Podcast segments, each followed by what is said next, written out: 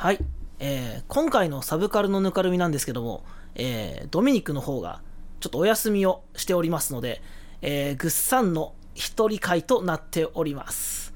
はい、ちょっとね、一人で喋るっていうのは、このラジオ始まって以来のことなので、うまくできるかちょっと不安ではあるんですけど、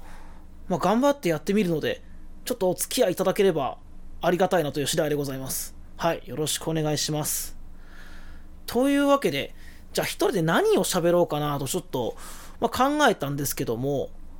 まあ、このラジオでずっとやりたいなと思ってながら、思っていながら、えーできていなかった回であり、まあ、ラジオ外で結構ドミニクとは散々喋っているので、ちょっとまあ、二人でやってもあんま新鮮味がないかなって思っていた、えーテーマを、ちょっと今回一人で喋ってみたいなと思ってます。はい。じゃあそのテーマは何なのかと言いますと、トレーディングカードゲームのフレーバーテキストの魅力についてなんですね。はい。あの、フレーバーテキストというのは、まあ、あの、トレーディングカードゲームって大体カード名があって、まあ、そのイラストがあって、その下に、まあ、カードの特殊効果なんて書いてあるんですけど、それとは別に、えそのカード化されている、まあ、モンスターとか、まあ、ものを紹介する一言だったりとか、まあ、背景に物語があるカードゲームがまほとんどだと思うんですけど、そのカード化されてる場面でのキャラクターのセリフとか、そういった一言がこう書かれた短い文章のことなんですね。はい。で、これらはまあ、ぶっちゃけその、あくまでカードの、えー中のその世界観を、えー深めるための、本当味付け、フレーバーなので、ゲーム自体には別になくても、まあ困らないものではあるんですけども、まあこれが僕は本当に大好きで、ではどう好きかというと、本当にこの短い文章の中に、あの、本当に短い物語が紡がれていて、それがとても面白かったりとか、本当にかっこいい一言がズバッと、あの、当てはまっていて、それが本当に心打つものだったりとか、また、この背景のストーリーを知っていてみると、その物語の熱さみたいなものがもちろんイラストでも描かれているんですけども、それをこうさらに言葉で深めてくれるっていう、こうそれら一つ一つが結構こう、あの、に心を打たれたりとか、ああ、かっこいいなと感心したりとか、はい、そういうふうにまあ、読んで気持ちよくなる文章っていうのが大変フレーバーテキストには多いんですね。中でも僕は今回、えーマジック・ザ・ギャザリングのフレーバーテキストいくつかと、えーあとですね、もう今はなくなってしまったタイトルなんですが、えーレンジャーズ・ストライクというカードゲームがありまして、えーちょそれを取り上げて、ちょフレーバーテキストの魅力の、まあ、一旦でも伝えられたらいいなと思っております。はい。というわけで、今回の泥遊びは、トレーディングカードゲームのフレーバーテキストの魅力についてです。サブカルのぬかるみ。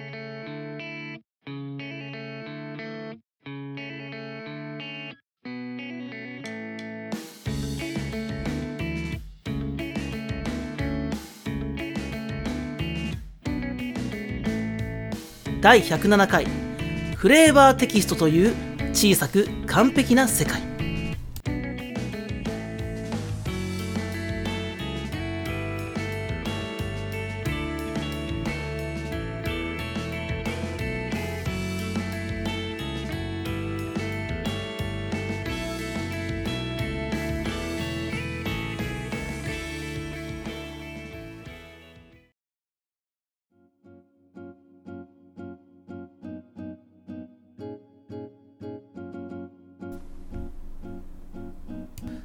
さ。あじゃあまずはまあちょっとマジック・ザ・ギャザリングのまあ個人的に好きなフレーバーテキストから、えー紹介していければなと思います。まあ有名なところで言うとね例えばま最後の言葉っていうねカードのフレーバーテキストは有名ですけどね。はい。いつか誰かが私を打ち負かすだろう。だがそれは今日ではないしお前にでもないっていうね。僕はこのセリフの背景のストーリーとかこれを誰が言ったかっていうのは正直全くもって知らないんですけどもうこの一言だけでおおかっこいい。あそしてこのセリフが出てくる場面っていうのはきっと熱くてかっこいい場面に違いないとなんか確信できるようなそういうかっこよさとパワーを持ったこの一言。っていうか一文のような気がしてて本当にかっこいいですよね。なんか例えばこう少年漫画に当てはめるのであればこうなんですかラスボスが言っててもかっこいいしこう勝ち気な主人公が言っててもかっこいいしっていう、まあ、時々ですけどあのしんどいこととかあるとねこの言葉をちょっと思い出したりして今日俺を打ち負かすのはこの今日のしんどさじゃないお前じゃないぞと思いながら頑張るみたいな。ちょっとそれぐらい自分の心には残ってるフレーバーテキストだったりしますねまあ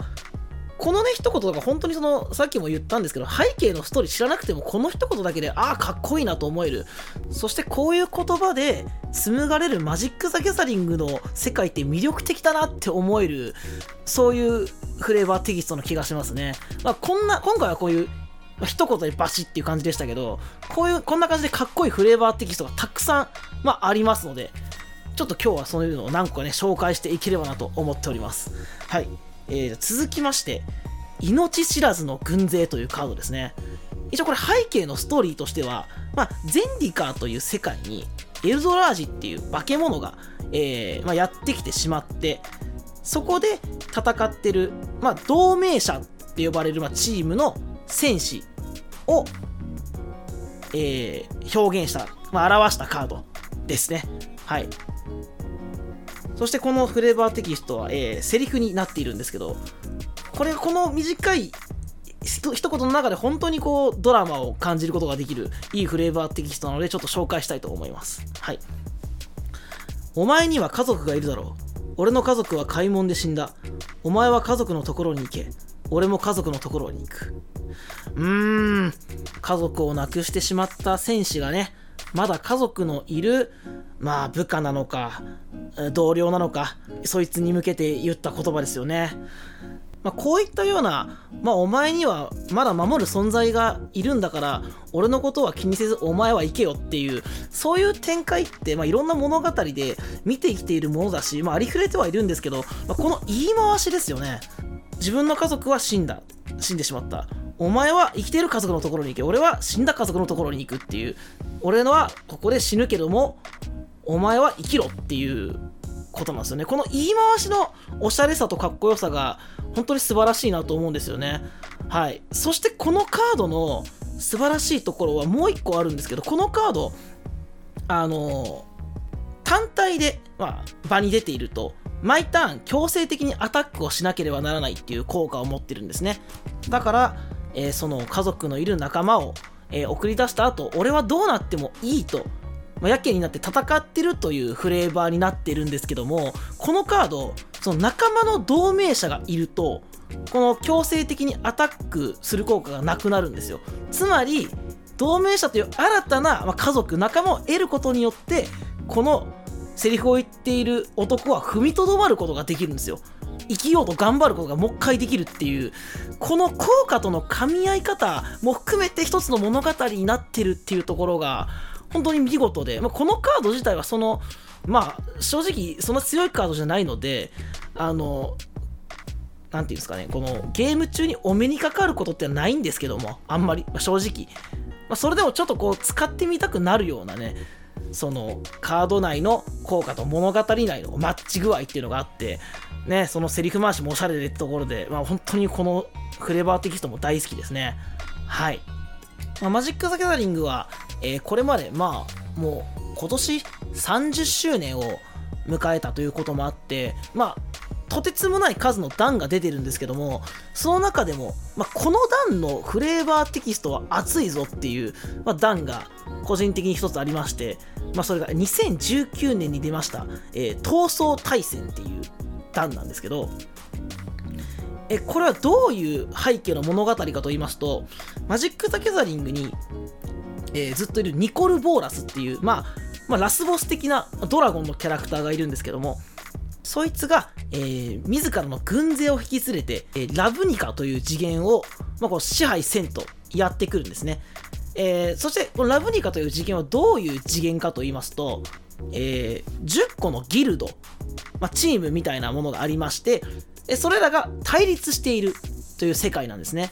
ただ、え今回、その外からニコル・ボーラスという強敵が来たところで、この10のチームも、10のギルドも手を組んで一緒に戦おうという展開になり、大変物語的に熱いお話になってるんですよ。で、それに伴って、こう、フレーバーテキストも、まあ、なかなかこう、グッとくるもの、熱いものが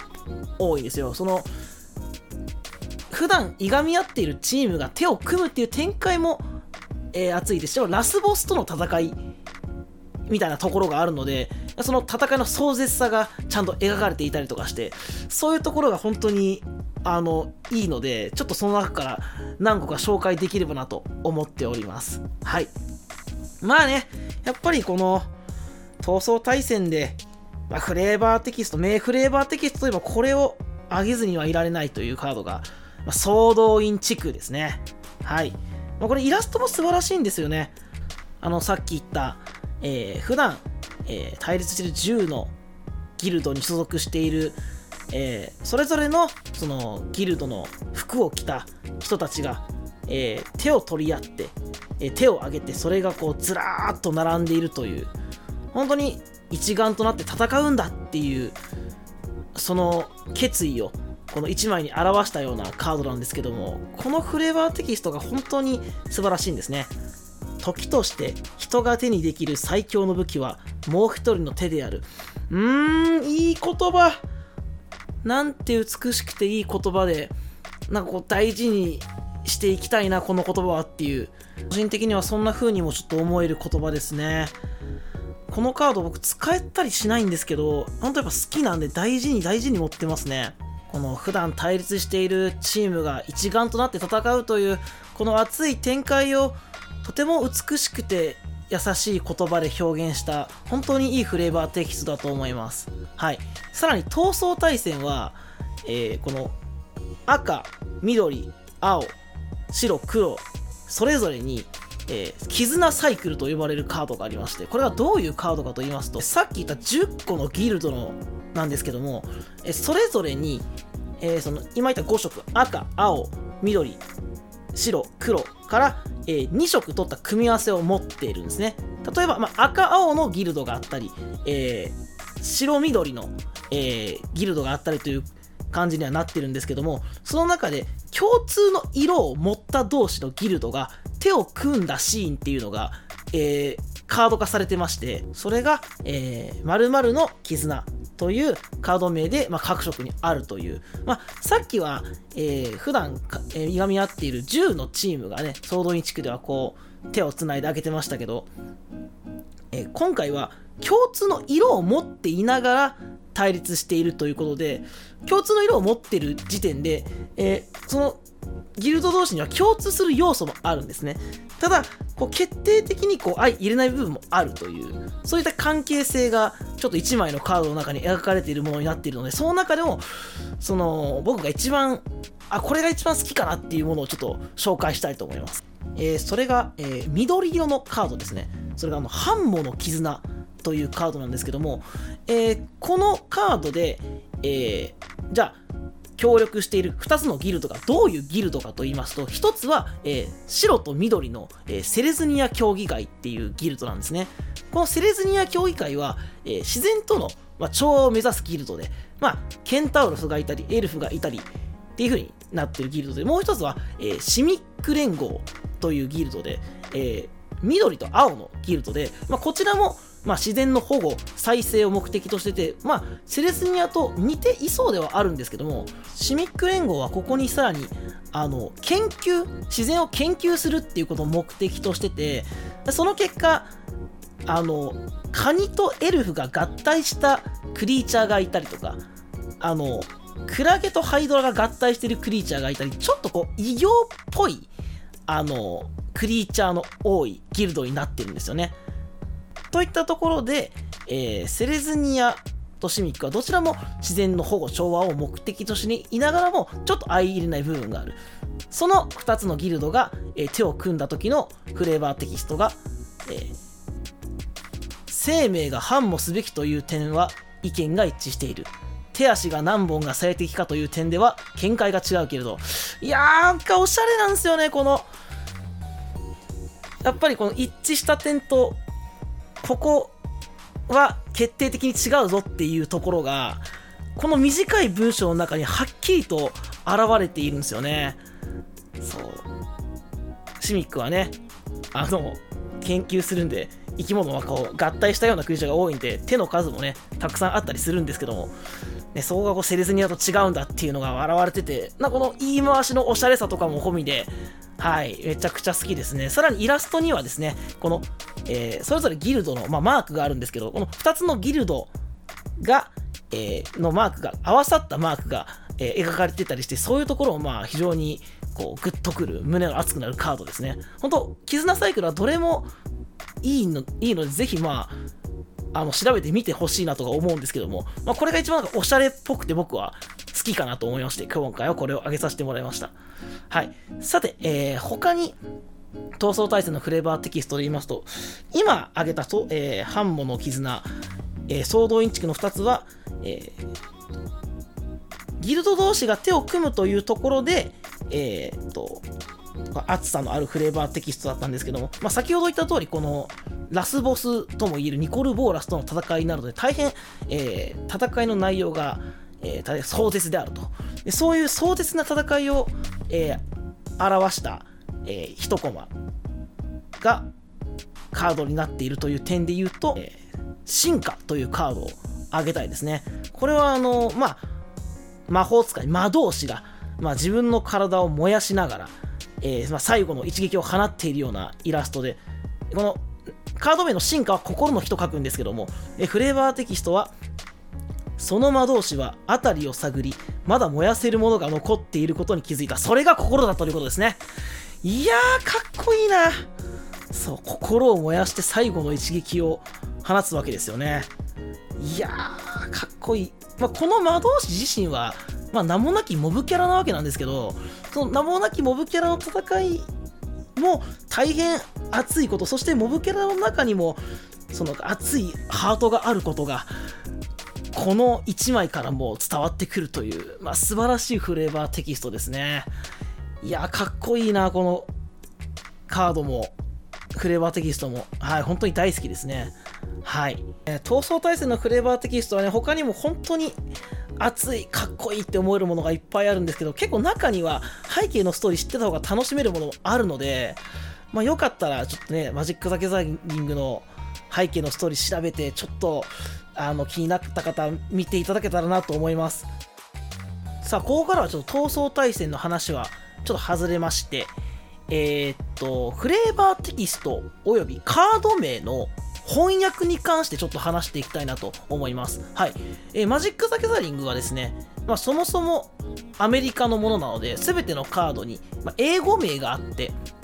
それが、まあ、日本に来るにあたって日本語訳されて、えー、まあ、カード名もフレーバーテキストもやってきてるわけなんですけども、その訳し方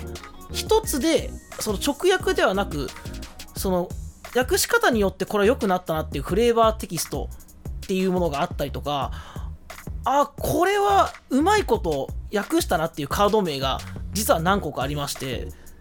今回それがちょっとこのテーマをやりたかったきっかけだったりもするので、ちょっとそこについて話していきます。まあ、まず、えー、訳し方が素晴らしいフレーバーテキストに関しては、えー、ベズーバというカードがありまして、これはあの土地のカード、まあ、マナを生むために、えー、カードを、えー、と使うために、えー、エネルギーを出すための土地と呼ばれるカードの一種なんですけども、えーとまあ、どういうカードかというと、まあ、場に出ている土地のコピーになって出てくるっていうカードなんですね。はい。で、英語版のフレーバーテキストが It is everywhere you are ever been、ね。あなたが行ったことのある全ての場所っていうまあ、このね、あなたが行ったことがある場所、その場に出ている土地のどれにでもなれるよっていう性質を表した言葉なんですけど、これが日本語に訳されるとどうなったかっていうと、君がいたあらゆる場所。ね。こうさっきの直訳と全然違うニュアンスを持つ、この美しさというか、なんか切なさみたいなものを僕は感じるんですけど、この訳一つで全くこのニュアンスが変わったりとか、あ直訳ではこう生まれなかったような美しさがその文章の中に生まれたりするっていうところもこのもともと英語のものが日本語に、訳されるからこそこう、まあ、生まれるものだったりしてここもなかなか味わい深いものでもあると思うんですけどもこういった訳の中には例えばこの英語でしたダブルミーニングをちゃんと日本語に落とし込んだりしている本当思わずうまいと膝を叩きたくなるようなものがあるんですね。ちょっとそれをちょっと紹介したいと思います。えー、っとその紹介したいカードは、えー、っと規制の専門家というカードなんですけど、まあ、このカードあのちょ両面カードになっていて表は規制の専門家という、まあ、人間の、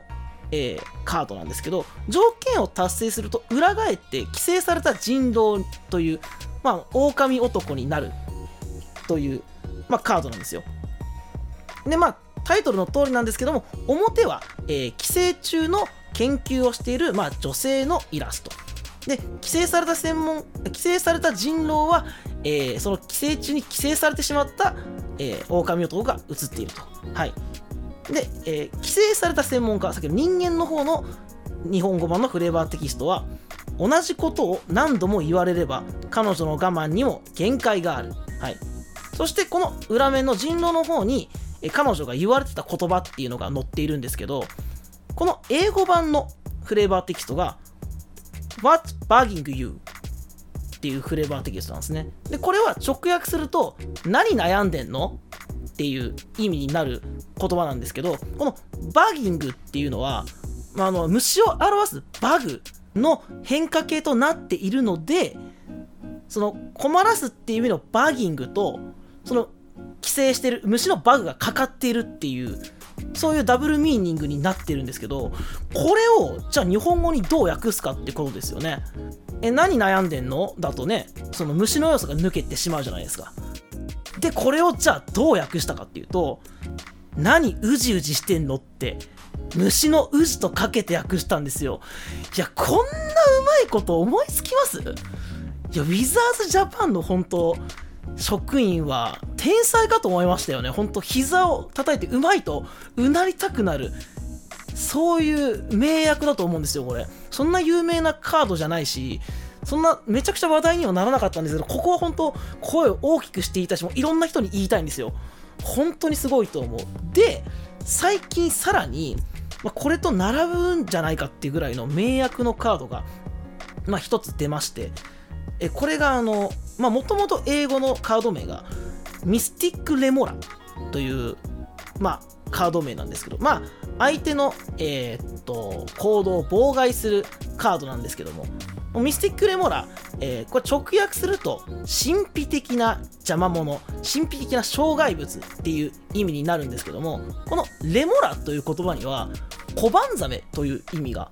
あるんですね。だから、このミスティックレモラのイラストにも小判ザメが描かれてるっていう、その障害物っていう意味のレモラと小判ザメのレモラでダブルミーニングになっていると。はい。で、このカードが本当先日、この今年入って1月に、えー、っと発売された新しい段で再録されたことで初めて日本語化したそうなんですね。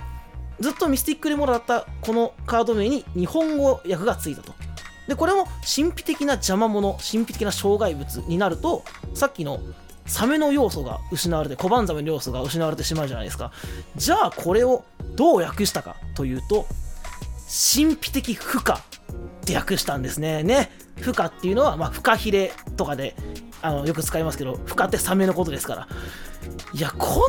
まいこと訳せます？その負荷と負荷で、ね、その邪魔者の方の意味も、障害物って意味も、そのサメの方の意味もどっちも失わずにこんな綺麗に訳せるかっていう、いやー、こ本当にこの神秘的負荷のさっきの規制された専門家はもう、本当に気持ちいいですよね。本当に見事だと思います。いやー、素晴らしい。もう、うまいとしか言いようがない。本当にすごい。なんか言葉の魔術師じゃないですけど、なんでそんなうまいこと訳せるんだっていうね。なんでそれが浮かぶんだっていう。いや頭の中どうなってんだって思いますよね。本当にこういううまいこと俺も言いたいな みたいなことをちょっと思ったりしちゃいますね。で、マジック・ザ・ギャザリングの方は今、えー、最新弾最新の弾としては、まあ、ファイレクシャという勢力が出てきて、まあ、そことの戦いを描く物語が今紡がれているので、まあ、その中でもまたこう熱いフレーバーテキストなんかが見れたら嬉しいなと思いますしまたこれからも、まあ、カードはその先も出続けると思うのでまたこういった名作フレーバーテキストや名作に出会えれば嬉しいなと思っております。はい。といったところでまず、えー、ちょマジック・ザ・ギャザリングの話はこの辺にいたしまして、えー、じゃもう一つのレンジャーズ・ストライクについてレンジャーズストライクのフレーバーテキストについてお話ししたいと思います。レンジャーズストライクがどういったカードゲームかと言いますと、まあ、いわゆる仮面ライダーとか、戦隊ものヒーローとか、あとまあメタルヒーロー、ギャバンとかですね、宇宙刑事とか、そういったヒーローたちが、えー、カード化されたもの、そういったカードで、えー、戦う、デッキを組んで戦うトレーディングカードゲームだったんですね。で非常にあのえー、ゲームとしても出来のいいものだったと思います。僕も数回しかやったことないんですけど、例えば、えー、仮面ライダーディケイドだったら実際他の仮面ライダーに、えー、フォームチェンジができたりとか、まあ、戦隊ものだと、え戦隊ヒーローの所持しているメカを揃えて合体させてロボットにして戦うことができたりとか、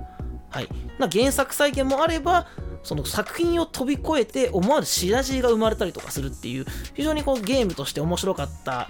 ものではあるんですがまあなんといってもこのフレーバーテキストがねかっこよかったんですよね。はい。どのカードもかっこよくてそのまあ、つい口に出して読みたくなるリズムのいいものがあったりとかそのかっこいい文章セリフがあったりってももちろんですしまたあのこれは明確な元ネタというかで題材があるのでその題材をのファンからしたらたまらない展開とかセリフがそこにはあってとても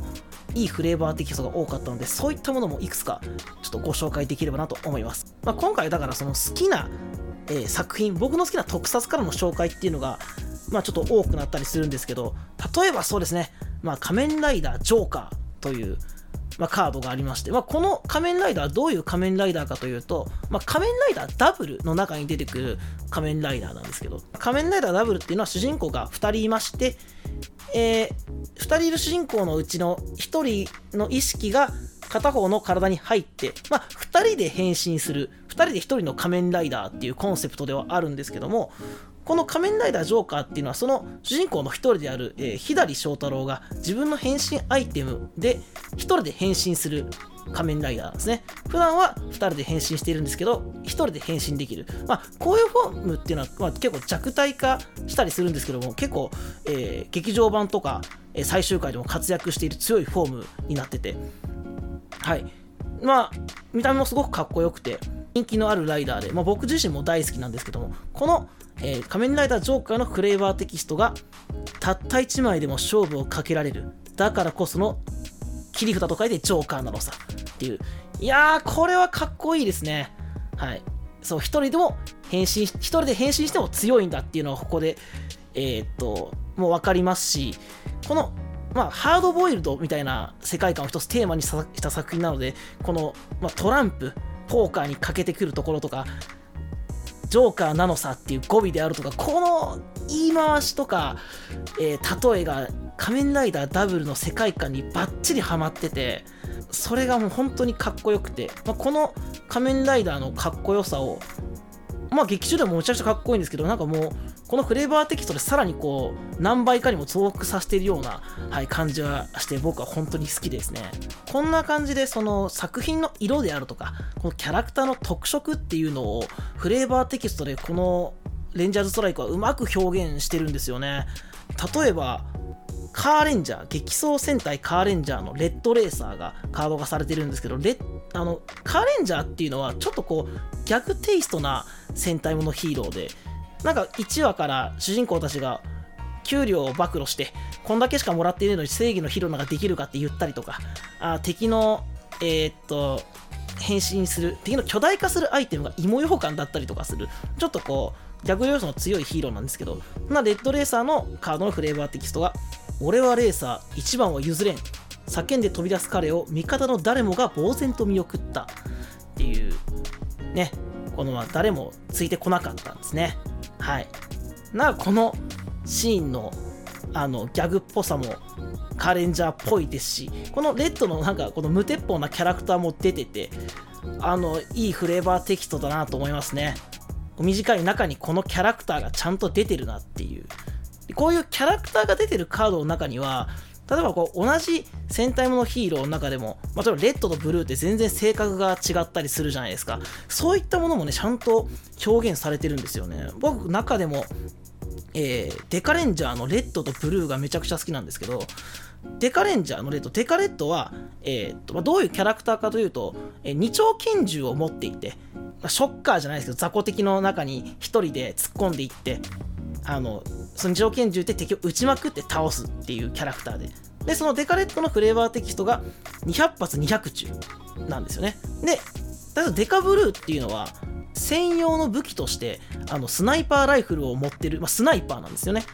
だからデカブルーのフレーバーテキストは一発あれば十分だね200発200中と一発あれば十分だいやこの対比がまあこのカードでちゃんと表現されてるっていうのがまあ見事ですよね。素晴らしい。でなんかこのフレーバーテキストを読むだけでこの2人の性格の違いっていうのがもうなんか出てくるようでね。この熱血感のレッドとクールなブルーっていうそういう分かりやすいあの2人の違いっていうのが本当によく出ていてこう短い一言ずつで。いやー好きですねこれも。はい。素晴らしいと思います。デカレンジャーを見てましたしね。本当にその2人の雰囲気に合ってるものだと思いますし。いや見事ですねさらにレンストはもちろんカードゲームなので、えー、その出てくるキャラクター、まあ、ユニットっていうんですけど、ユニットごとに、まあ、効果があって、それらがまたこのイラストと噛み合ってたりもするんですけど、そのイラストと効果をあのめちゃくちゃかっこよくしてるフレーバーテキストっていうのがあって、それが、まあ、ゴーレットですね。はい。ゴーレットっていうのは、あの、救急戦隊555という、えー、戦隊もののレッドで、まあ、あの、救急戦隊というだけあって、こう人命救助、まあ、レスキューをテーマにした、えー、っと、戦隊ものヒーローで、ね、えー、っと、イラストが、その、ま、火が燃え盛る火事の現場から子供を2人抱えたゴーレットが出てくるっていうイラストで、で、効果がこう人命救助といって、あの自分の捨て札からユニットを手札に一に戻せるという、まあ、まさしくこう効果でも人命救助をしているわけなんですけどもここにえー、どういうフレーバーテキストがつくかというとその時嘆きの悲鳴は一瞬にして大歓声と変わった、ね、このイラストゴーレッドの人命救助の時の周りのその群衆の様子っていうのをここで描写することで非常にこのシーンに臨場感が出るしこのかっこよさが増してるんですよね、はい、こんなイラストとねこキャラクターのあのテイストとえー、効果とかこんなに噛み合ったカードっていうのはなかなかないと思うのでいや本当にこれも素晴らしいですね。本当こうぜひあの特撮好きな方は調べていただいてあのイラストとともに楽しんでほしいです。はい。ぜひ興味あったら調べてみてください、えー、さらにこのレンジャーズストライクの中にはそのキャラクターの特性をうまく表すだけではなくその本編では叶わなかったクロスオーバーみたいなところを叶えてる面もあってしかもそのクロスオーバーのこの掛け合わせ方が非常にこうニッチというかそこをそう組み合わせるのかっていうものもあってその中で僕が本当にいやよくやったな本当にマニアックだけどよくやったなって思うのが、えー、ありまして、えー、これあの7の槍サンダールっていうカードがありましてこれはあのまあ陰風戦隊ハリケンジャーっていう戦隊ものに登場するまあ中ボス的な、えー、敵の幹部の一人ですね。はい。で、このキャラクターのカードのフレーバーテキストが、さすが七本槍一の合剣。これでは私の技など、ほんの手慰みのようなものかな。はい。この七本槍一の合剣っていうのがこのサンダールのことなんですよ。ってことは、このセリフをサンダールに言った、えー、キャラクターっていうのがいるんですけども、このキャラクターが誰かというと、えー、と銃剣戦隊激レンジャーのバットリーというキャラクターで、まあ、このキャラは主人公たちの師匠に当たるんですけどもバットリーのカードもあるんですねでバットリーのフレーバーテキストはさっきのサンダールに行った別のセリフになってるんです。そのフレーバーテキストが、えー、宇宙忍者相手にとって不足なし全くうちのサメにも見習わせたいものだっていう、まあ、そのサンダールっていうキャラクターがまあサメモチーフで。なので、えーと、バットリーはこう言っててであの劇レンジャーの中にはシャッキー・チェーンという、まあ、そのサメのまた主人公たちの師匠となる別のキャラクターがいてそのキャラのことをバットリーは言ってるんですけどもじゃあどうしてこの2人がわざわざこのコラボしてるのかここで。まあいわば片やまあ主人公の師匠片や中ボスなのでまあ実際この2人が映像で共演することっていうのはまあそうですね激レンジャー対ハリケンジャーなんていうニッチなうん、この2つの戦隊が一番好きだっていうその私利私欲にまみれた監督が出てこない限りは作らないしそれが作られたとしても共演するか怪しい組み合わせなんですけどこの組み合わせがどうしてこのカードで実現してるかっていうとこの2人声がどちらも、え、池田修一さんが当ててらっしゃるんですね。ね。声優ネタで来るっていうね。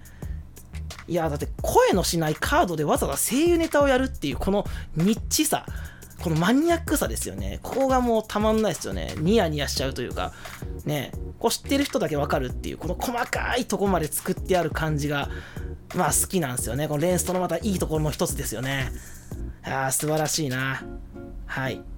いやこういう、あの、キャラクターのね、同士のコラボなんかもありながら、キャラクターのそのぽさも出れたりとかするっていうのもあるんですけど、このキャラクターのぽさを出しながら、あこのカードゲームのフレーバーテキストだからこそこうしたんだなっていうフレーバーテキストが今回あって、それを今回ちょっと見つけたので発表したいと思うんですけど、あの、仮面ライダー龍騎から仮面ライダーガイという、まあ、あの、ライダーがいるんですけど、まあ、彼はあの仮面ライダー龍騎の中の世界って、まあ、ライダー同士が、まあえー、戦って生き残りをかけたバトルをする世界なんですけどその命がけのバトルを、まあ、こうゲーム感覚で捉えるっていうそういうキャラクターなんですよね。まあ、ライダーバトルなんてゲームの1個じゃんみたいなそういうちょっと軽い感じのキャラクターなんですけどその仮面ライダー外のフレーバーテキストがカードを引くたびにワクワクするよこんな面白いゲームやめられるはずないじゃんね。で、あの、仮面ライダー龍騎っていうのは、あの、バックルからカードを引いて、それを使って戦うので、まあ、それを表したフレーバーテキストなんですけど、まあ、これはつまり、レンジャーズストライクもそうってことですよね。カードを引くときワクワクしてやめられるはずないっていう。こういうフレーバーテキストがこの仮面ライダー龍騎のシリーズには、まあ、もう一つあって、V バックルっていう、まあ、龍騎のベルトのカードがあるんですけど、これは、ドローするたびに激化するバトル、互いに譲れる願いの強さが次の1枚を引き寄せるっていうね。いや、カードを使って戦う仮面ライダーの隆起の世界観と、このカードを使って遊ぶレンジャーズストライクの部分をうまいことをマッチさせて、フレーバーテキストに消化させてるっていう。いや、ほんとうまいことやってるなと思うんですよね。レンジャーズストライク。いやー、ほんと今日、今まで言った中以外にも本当にまだまだこう憎いフレーバーテキストこうグッとくるフレーバーテキストたくさんあるんですけども。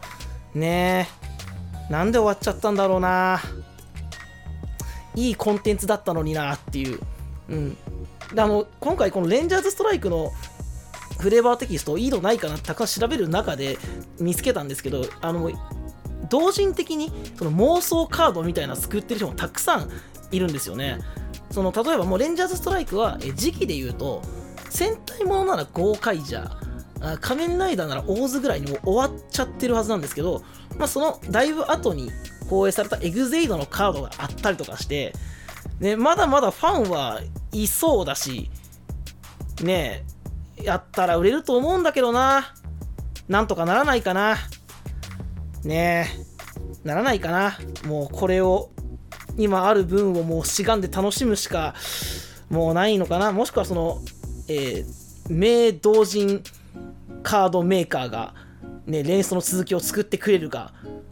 まあ多分その場合無許可になるんでしょうけど、いや、こんな、でも、心打つフレーバーテキストをね、読ませてくれるゲームにまた出会えたらいいなと、心から思いますね。ね、もし、なんかこういうゲームのフレーバーテキストもいいぞとか、ね、こういう短い文章こういう短い熱い文章を読めるコンテンツがあるぞとかそういったのを知ってる方よかったら教えてください。はい。ちょっとまだまだ、えー、紹介したいのはあるんですけどもちょっとあのこの辺で僕の喋る力が限界を迎えてきているので今日はこの辺にしたいと思います。はい。すいません。はい。ここまで聞いてくれた方ありがとうございます。というわけで今回の泥遊びは TCG のフレーバーテキストの魅力でした。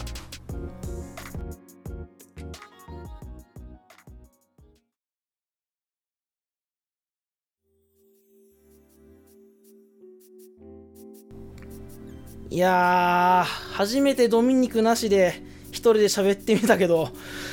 いや、一人喋りってのは難しいですね。はい。ドミニク一人の回、ね、4回くらいあって、スラスラスラスラ喋ってましたけど、あんなによく出てくるもんですよ、ドミニクは。